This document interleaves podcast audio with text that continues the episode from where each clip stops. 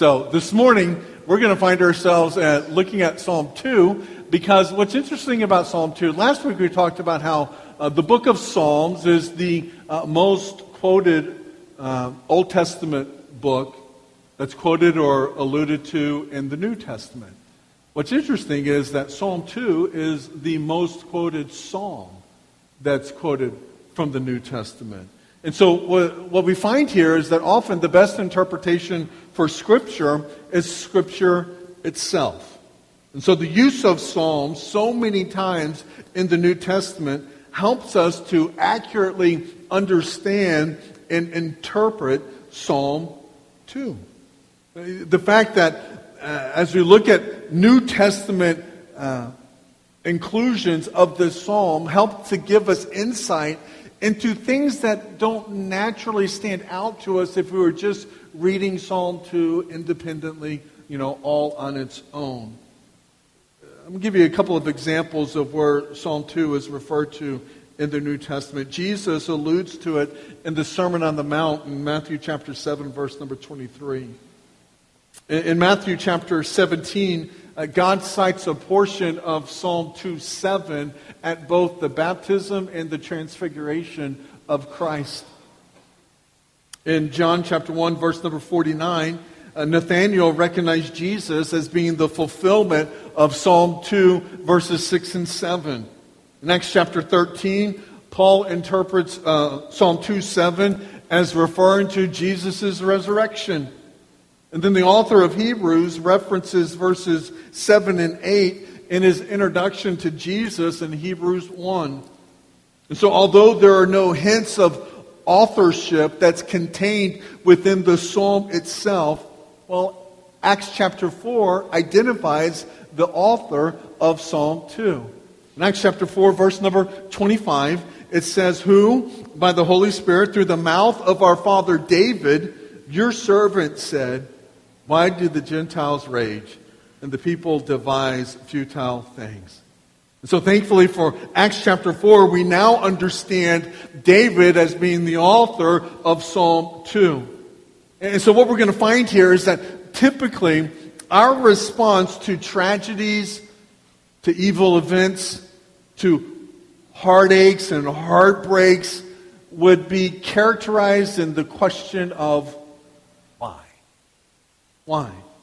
Why does God allow evil and suffering to exist in our world?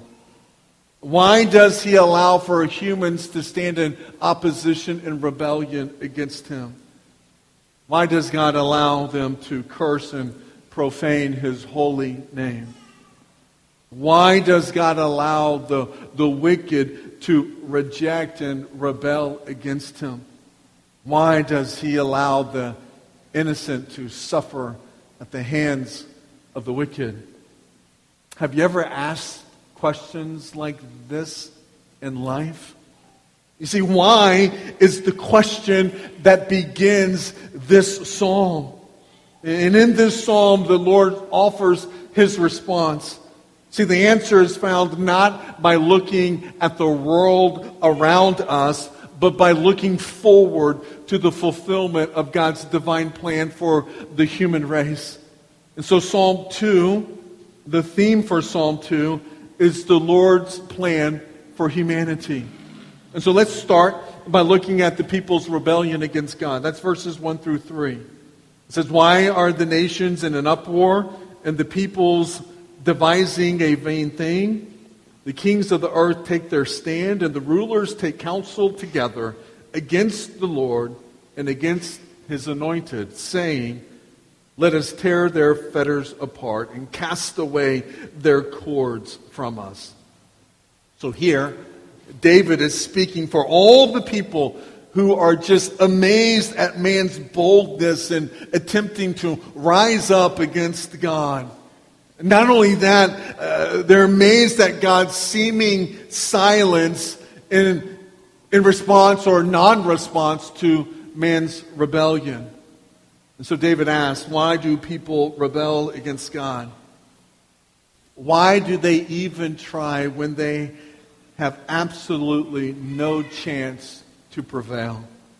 Why does God allow them to continue in their opposition towards him? So in these three verses, we see several things that stand out. First of all, notice how the nations rage against him. Nations is a term that's used to describe people that are united. Perhaps they're united by geographical boundaries. They could be united with a common language, maybe a political government, or a common ethnicity. So they're united. They're a people group. And so these nations are in an uproar, and they rage against God. And then it goes on to say, it goes from nations to peoples. It says peoples. Peoples emphasizes the individuals who form the nation. Notice it's used in the plural form. So in this verse, it stresses how people from various nations are willing to cross geographical, political, even social lines in order to form an alliance against the Lord. See, even enemies will set aside their national or political interest in order to form an alliance against God. And what are they doing? It says that they're devising a vain thing. That word divine is the answer to your devise is the answer to your homework assignment that you were given last week. Your goal was to find the word Haggah in Psalm 2. Well, that's the word translated as devise. So it's the exact word that's used in Psalm 1 verse 2 that's translated as meditate. It's that Hebrew word Haggah. This word portrays how people will put their heads together in order to form a strategy to go against the will of God. I want you to notice the contrast here. In Psalm 1, verse number 2, a blessed person meditates, haggahs, on the word of God and takes delight in his word. Here, the rebellious person despises God's word. Despises the word of God and haggahs on how to escape and avoid it. And so here we're given a reality check. Efforts to rise up in rebellion against God are in vain. It is a waste of time, energy, and effort. Because no one can prevail against the mighty hand of God. So here, the psalmist is amazed that people actually think that they can be successful in their attempts to go against God. And so the nations rage, the peoples plot. Then it says that the rulers oppose him. Not only do they oppose him and his anointed one. I hope you can see that this is a picture of the Messiah. The leaders of nations stir people to rise up in rebellion against not just God, but against his anointed one as well, against his son. In verse number 2, the word anointed means one who is consecrated for a specific purpose. One who is consecrated for a specific purpose. In the Old Testament, several people are referred to as being anointed. For instance, in Leviticus chapter 4, verse number 3, we see that term referred to priest, the anointed priest. In 1 Kings 19, verse 16, it's referred to the prophets. So anointed priest, anointed prophets, and then 1 Samuel 24, verse number 6, there were anointed kings. So there were anointed priests, prophets, and kings. But the Hebrew word anointed can also be rendered as Messiah. In Daniel chapter 9, Jesus is revealed as the anointed, the Messiah. Right? And so in the New Testament, it's the word Christ. Christ is the New Testament equivalent to this word. Which is why I believe that this text is clearly referring to Jesus. This would be referred to as a messianic psalm. It has the truth for the moment, but it's also pointing towards the Savior. And so we see that the nations rage against God. The peoples come together, forming an unholy alliance, and try to plot against God. The rulers oppose God and try to lead its people to opposing God and His anointed one. And then the citizens have just one goal.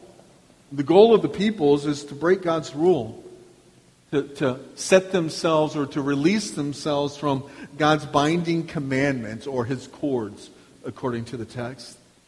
So the unholy objective of the nations, peoples, and rulers is incredibly bold. They passionately desire to break free from God, to remove themselves from His authority over their lives. Rebellious people hate God. They hate His Son. They hate His commands.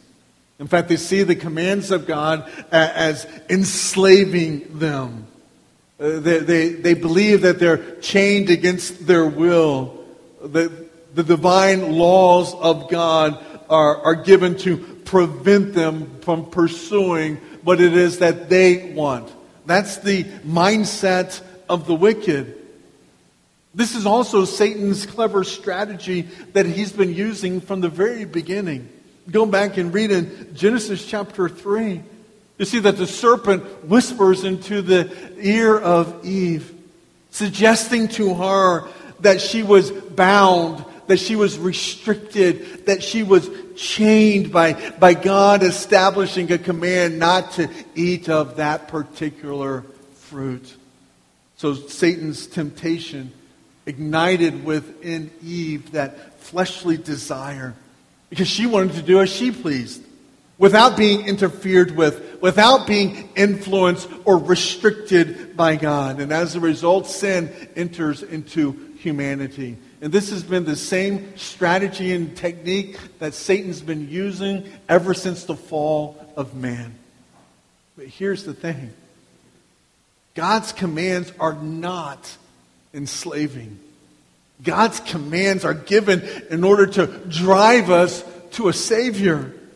His commands are born out of His great love for us, over His desire for us to experience only the best in life. And so His commands are boundaries that He established in order to protect us from the deadly dangers of sin. Because ultimately we know, we've seen, we've experienced the reality that sin destroys lives.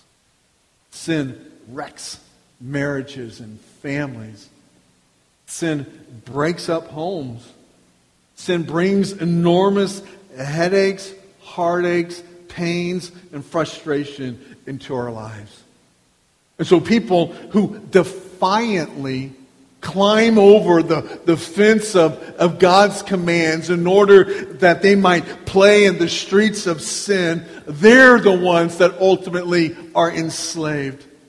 They may think that they are free to do as they choose, but ultimately, they will find themselves chained to those sins and unable to escape the consequences from that sin. So true freedom is found within the perimeters of God's commands. There we are in Christ. We are free from the wages of sin. There we don't have to worry about getting caught. There we don't have to worry about keeping our story straight. There we are free to experience the peace and the blessings of God.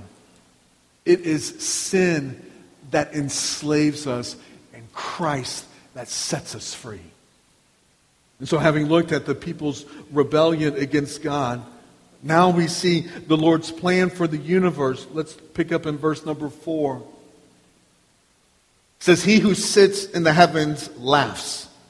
The Lord scoffs at them. Then He will speak to them in His anger and terrify them in His fury, saying, 'But as for me, I have instilled my King upon Zion, my holy mountain.'" Now the first speaker in the psalm was David. But now, another speaker appears. The second speaker of the psalm is God. Amazingly, the omnipotent creator of everything personally responds to David's question of why. And in his response, allow me to point out a few things that stand out. First of all, I want you to notice the posture of God. The text says, he sits. Other translations renders that as he is enthroned. He sits or he is enthroned. Being enthroned is a sign of authority. It refers to occupying a ruling position. So there's a very powerful image that's being projected here. The one who is enthroned in heaven is completely secure in his power and his position. He is neither threatened, nor is he concerned about the rebellion of any individual or collection of individuals that might attempt to join forces and rebel against him. He's not worried about that at all. Notice that the one that is enthroned is not snapping into action. He's not scrambling to their feet in order to devise a plan. No, in fact, he sits. He doesn't even have to rise to deal with them. No, he sits. He is enthroned upon the throne. He sits in his power.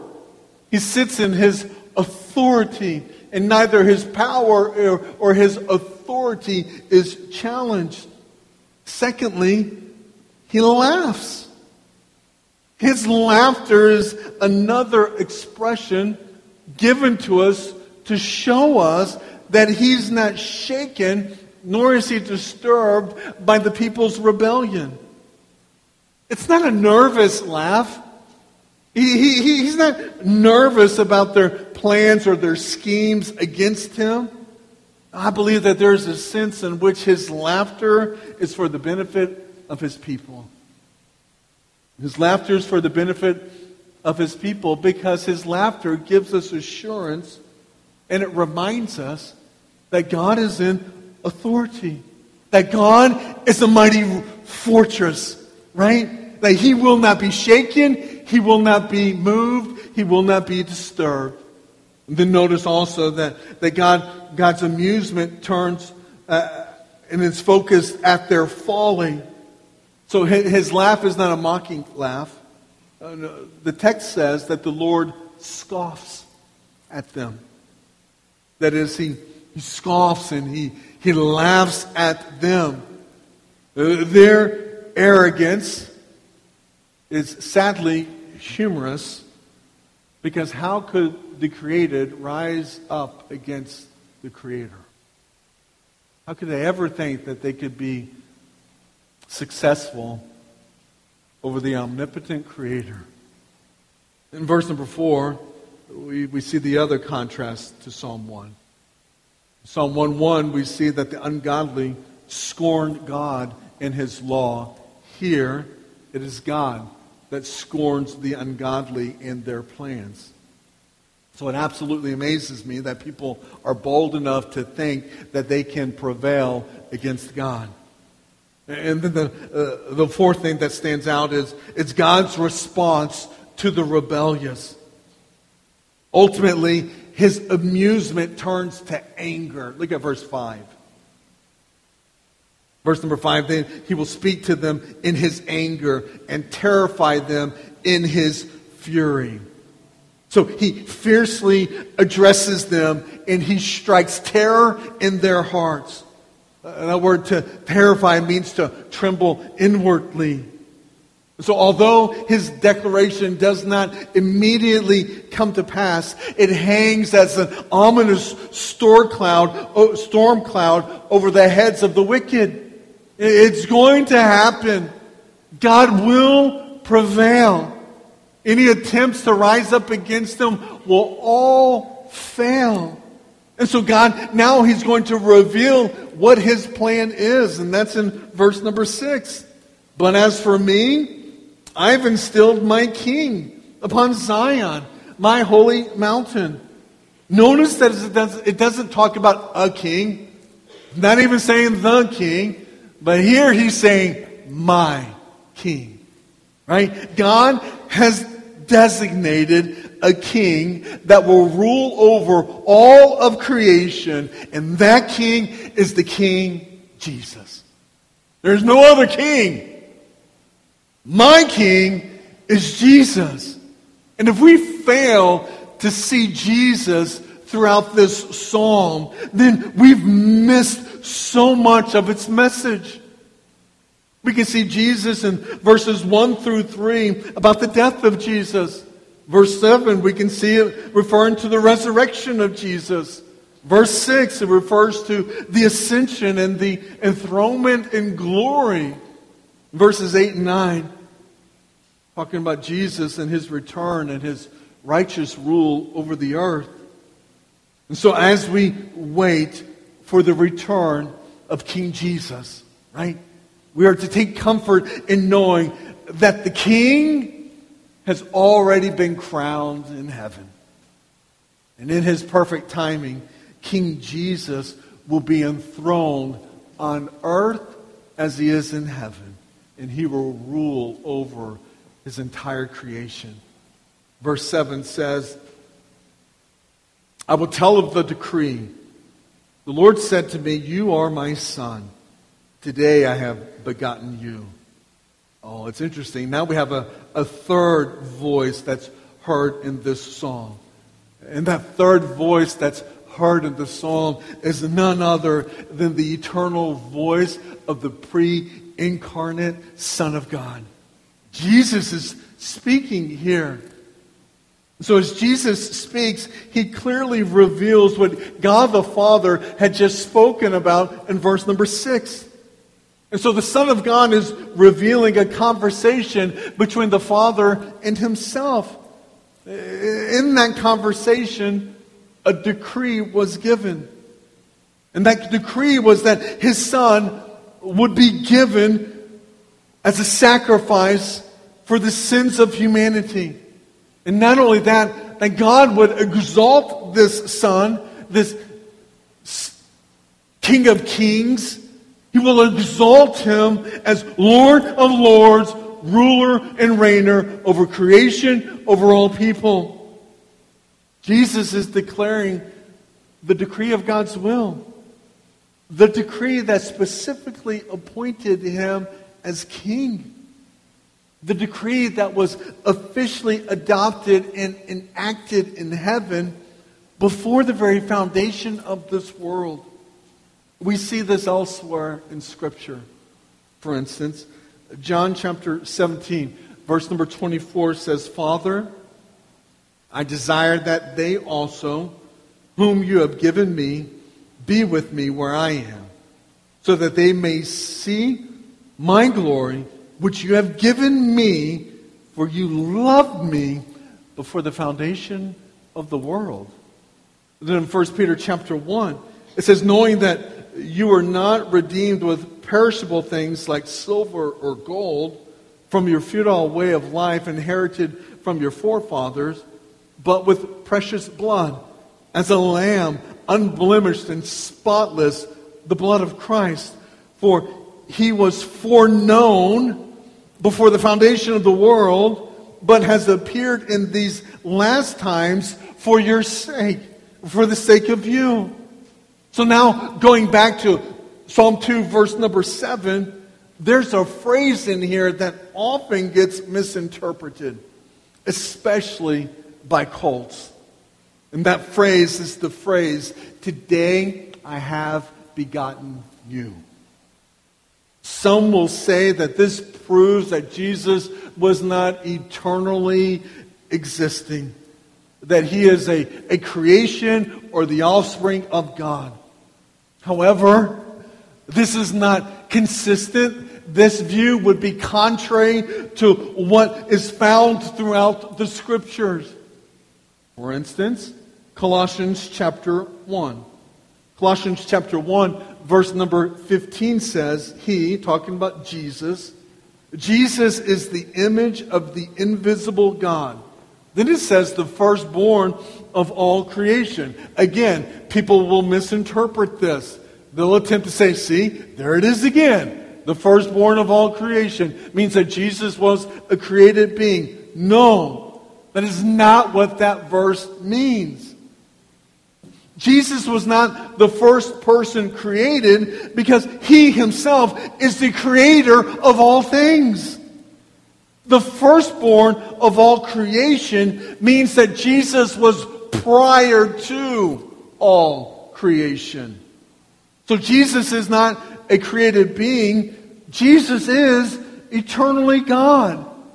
That's why verse 16, Colossians 1, goes on to say this.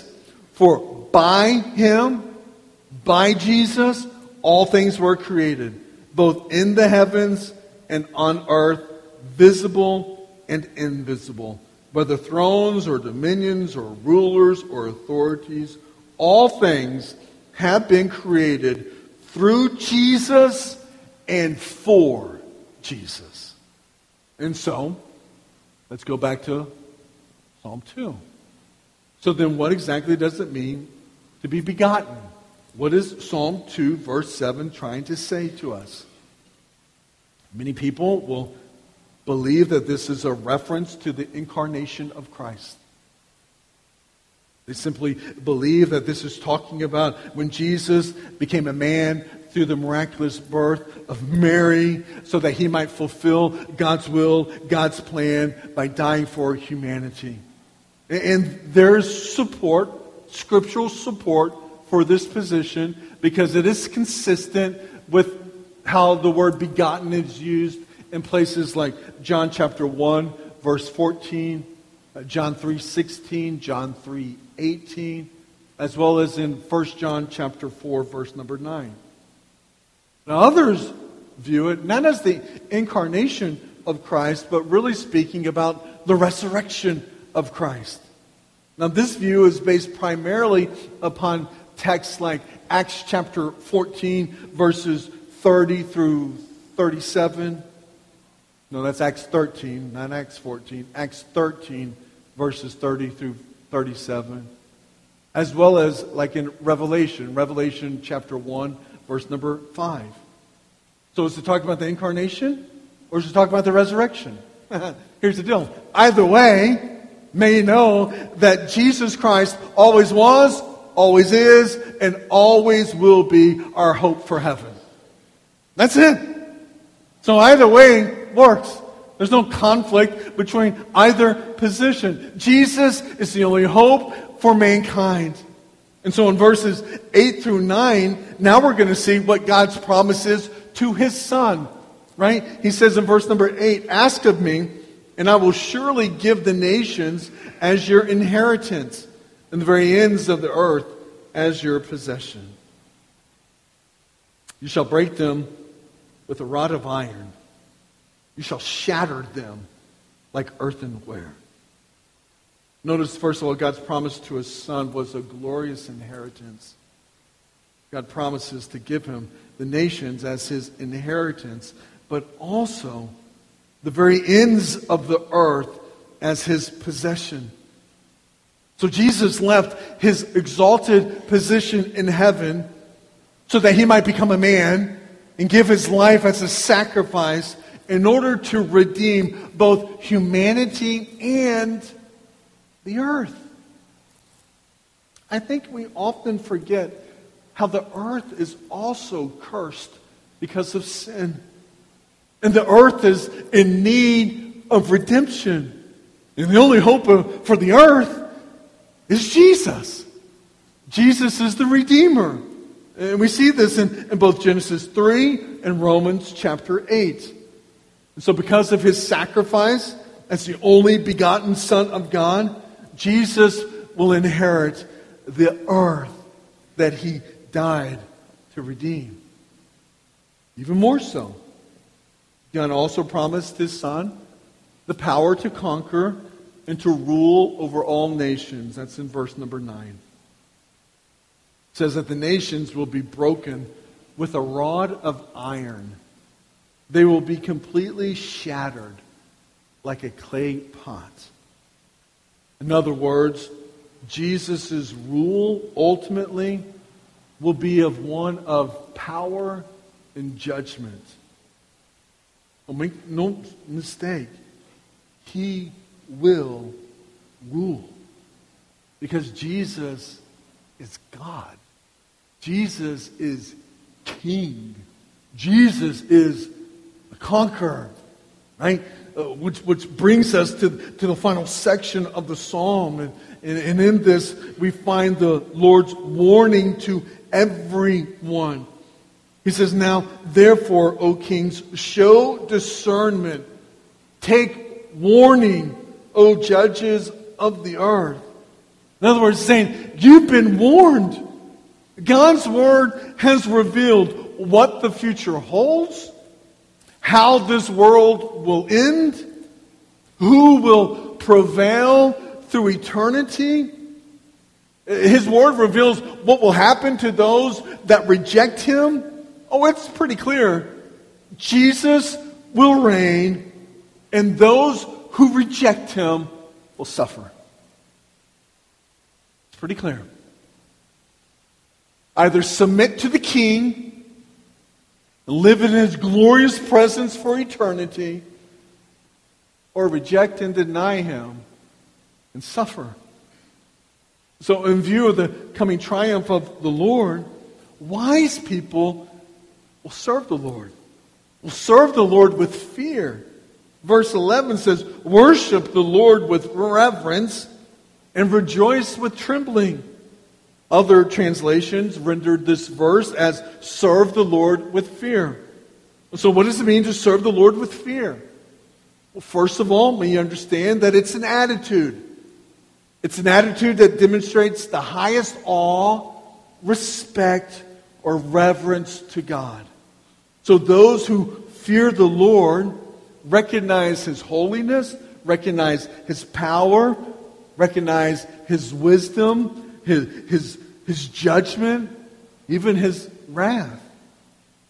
But for those who don't have a relationship with God through faith in the Son, man, that word fear takes on a totally different meaning.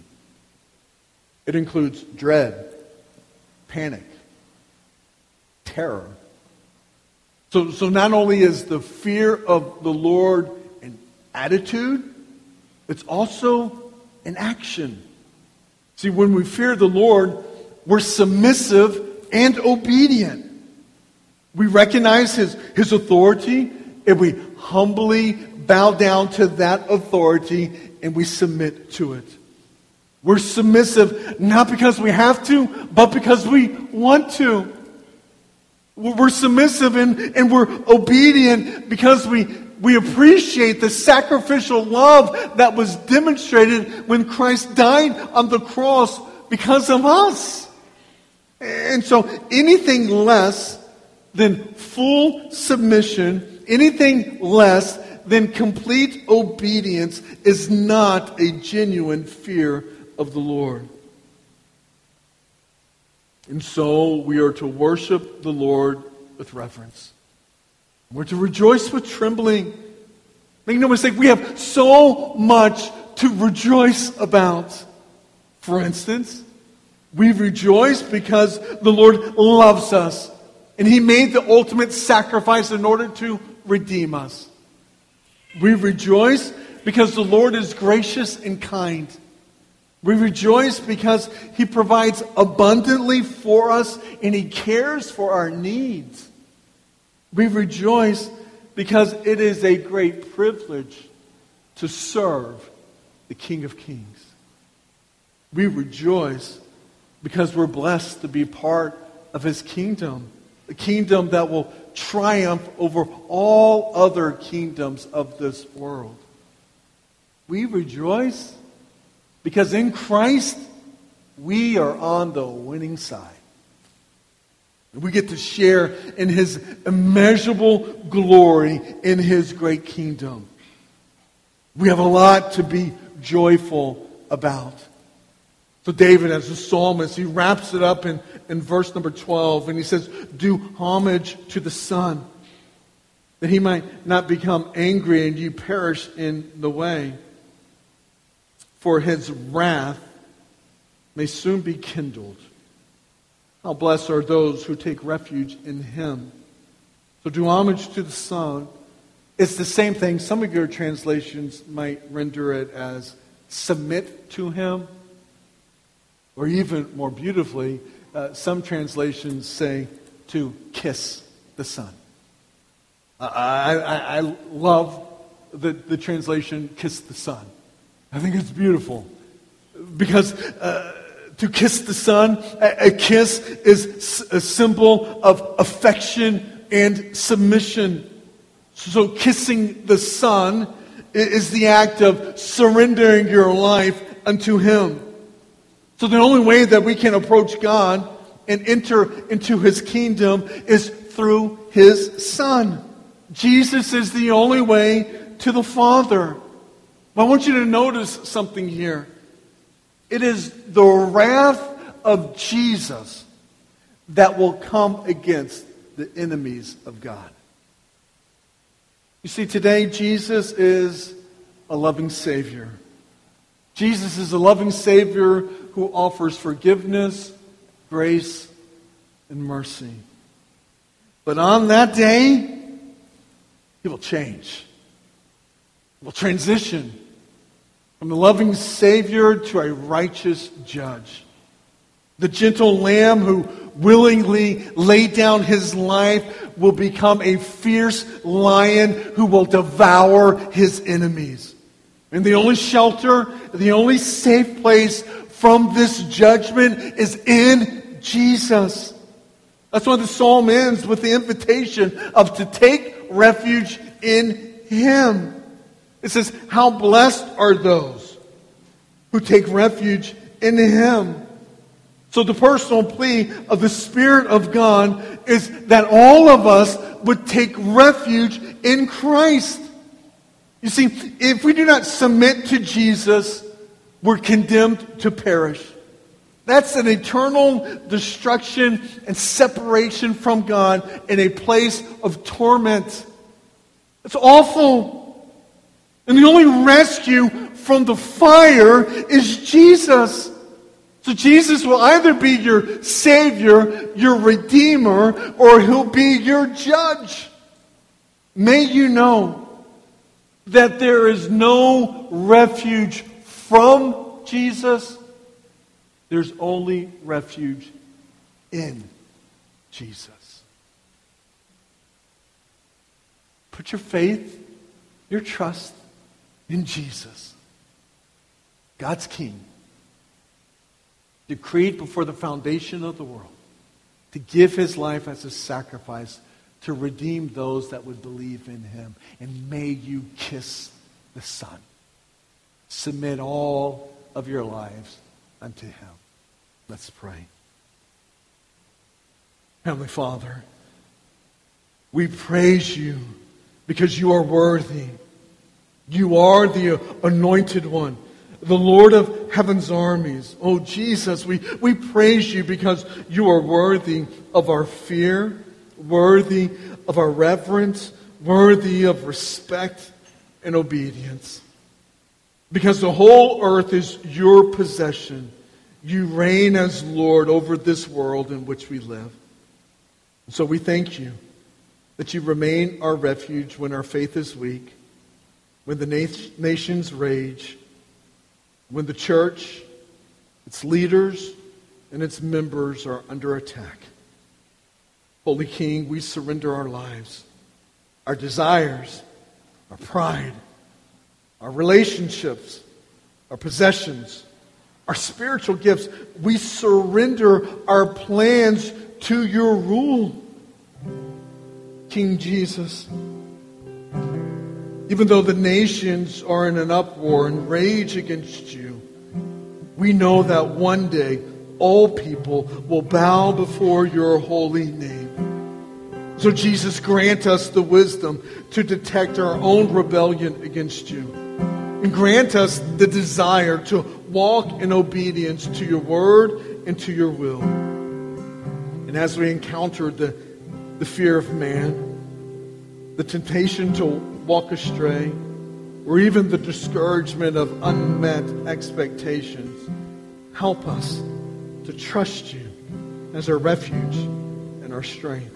In this very moment, guide us in recognizing, confessing, and repenting of our sins, and move us to make decisions and commitments that honor and glorify you. We ask these things in your most holy and precious name.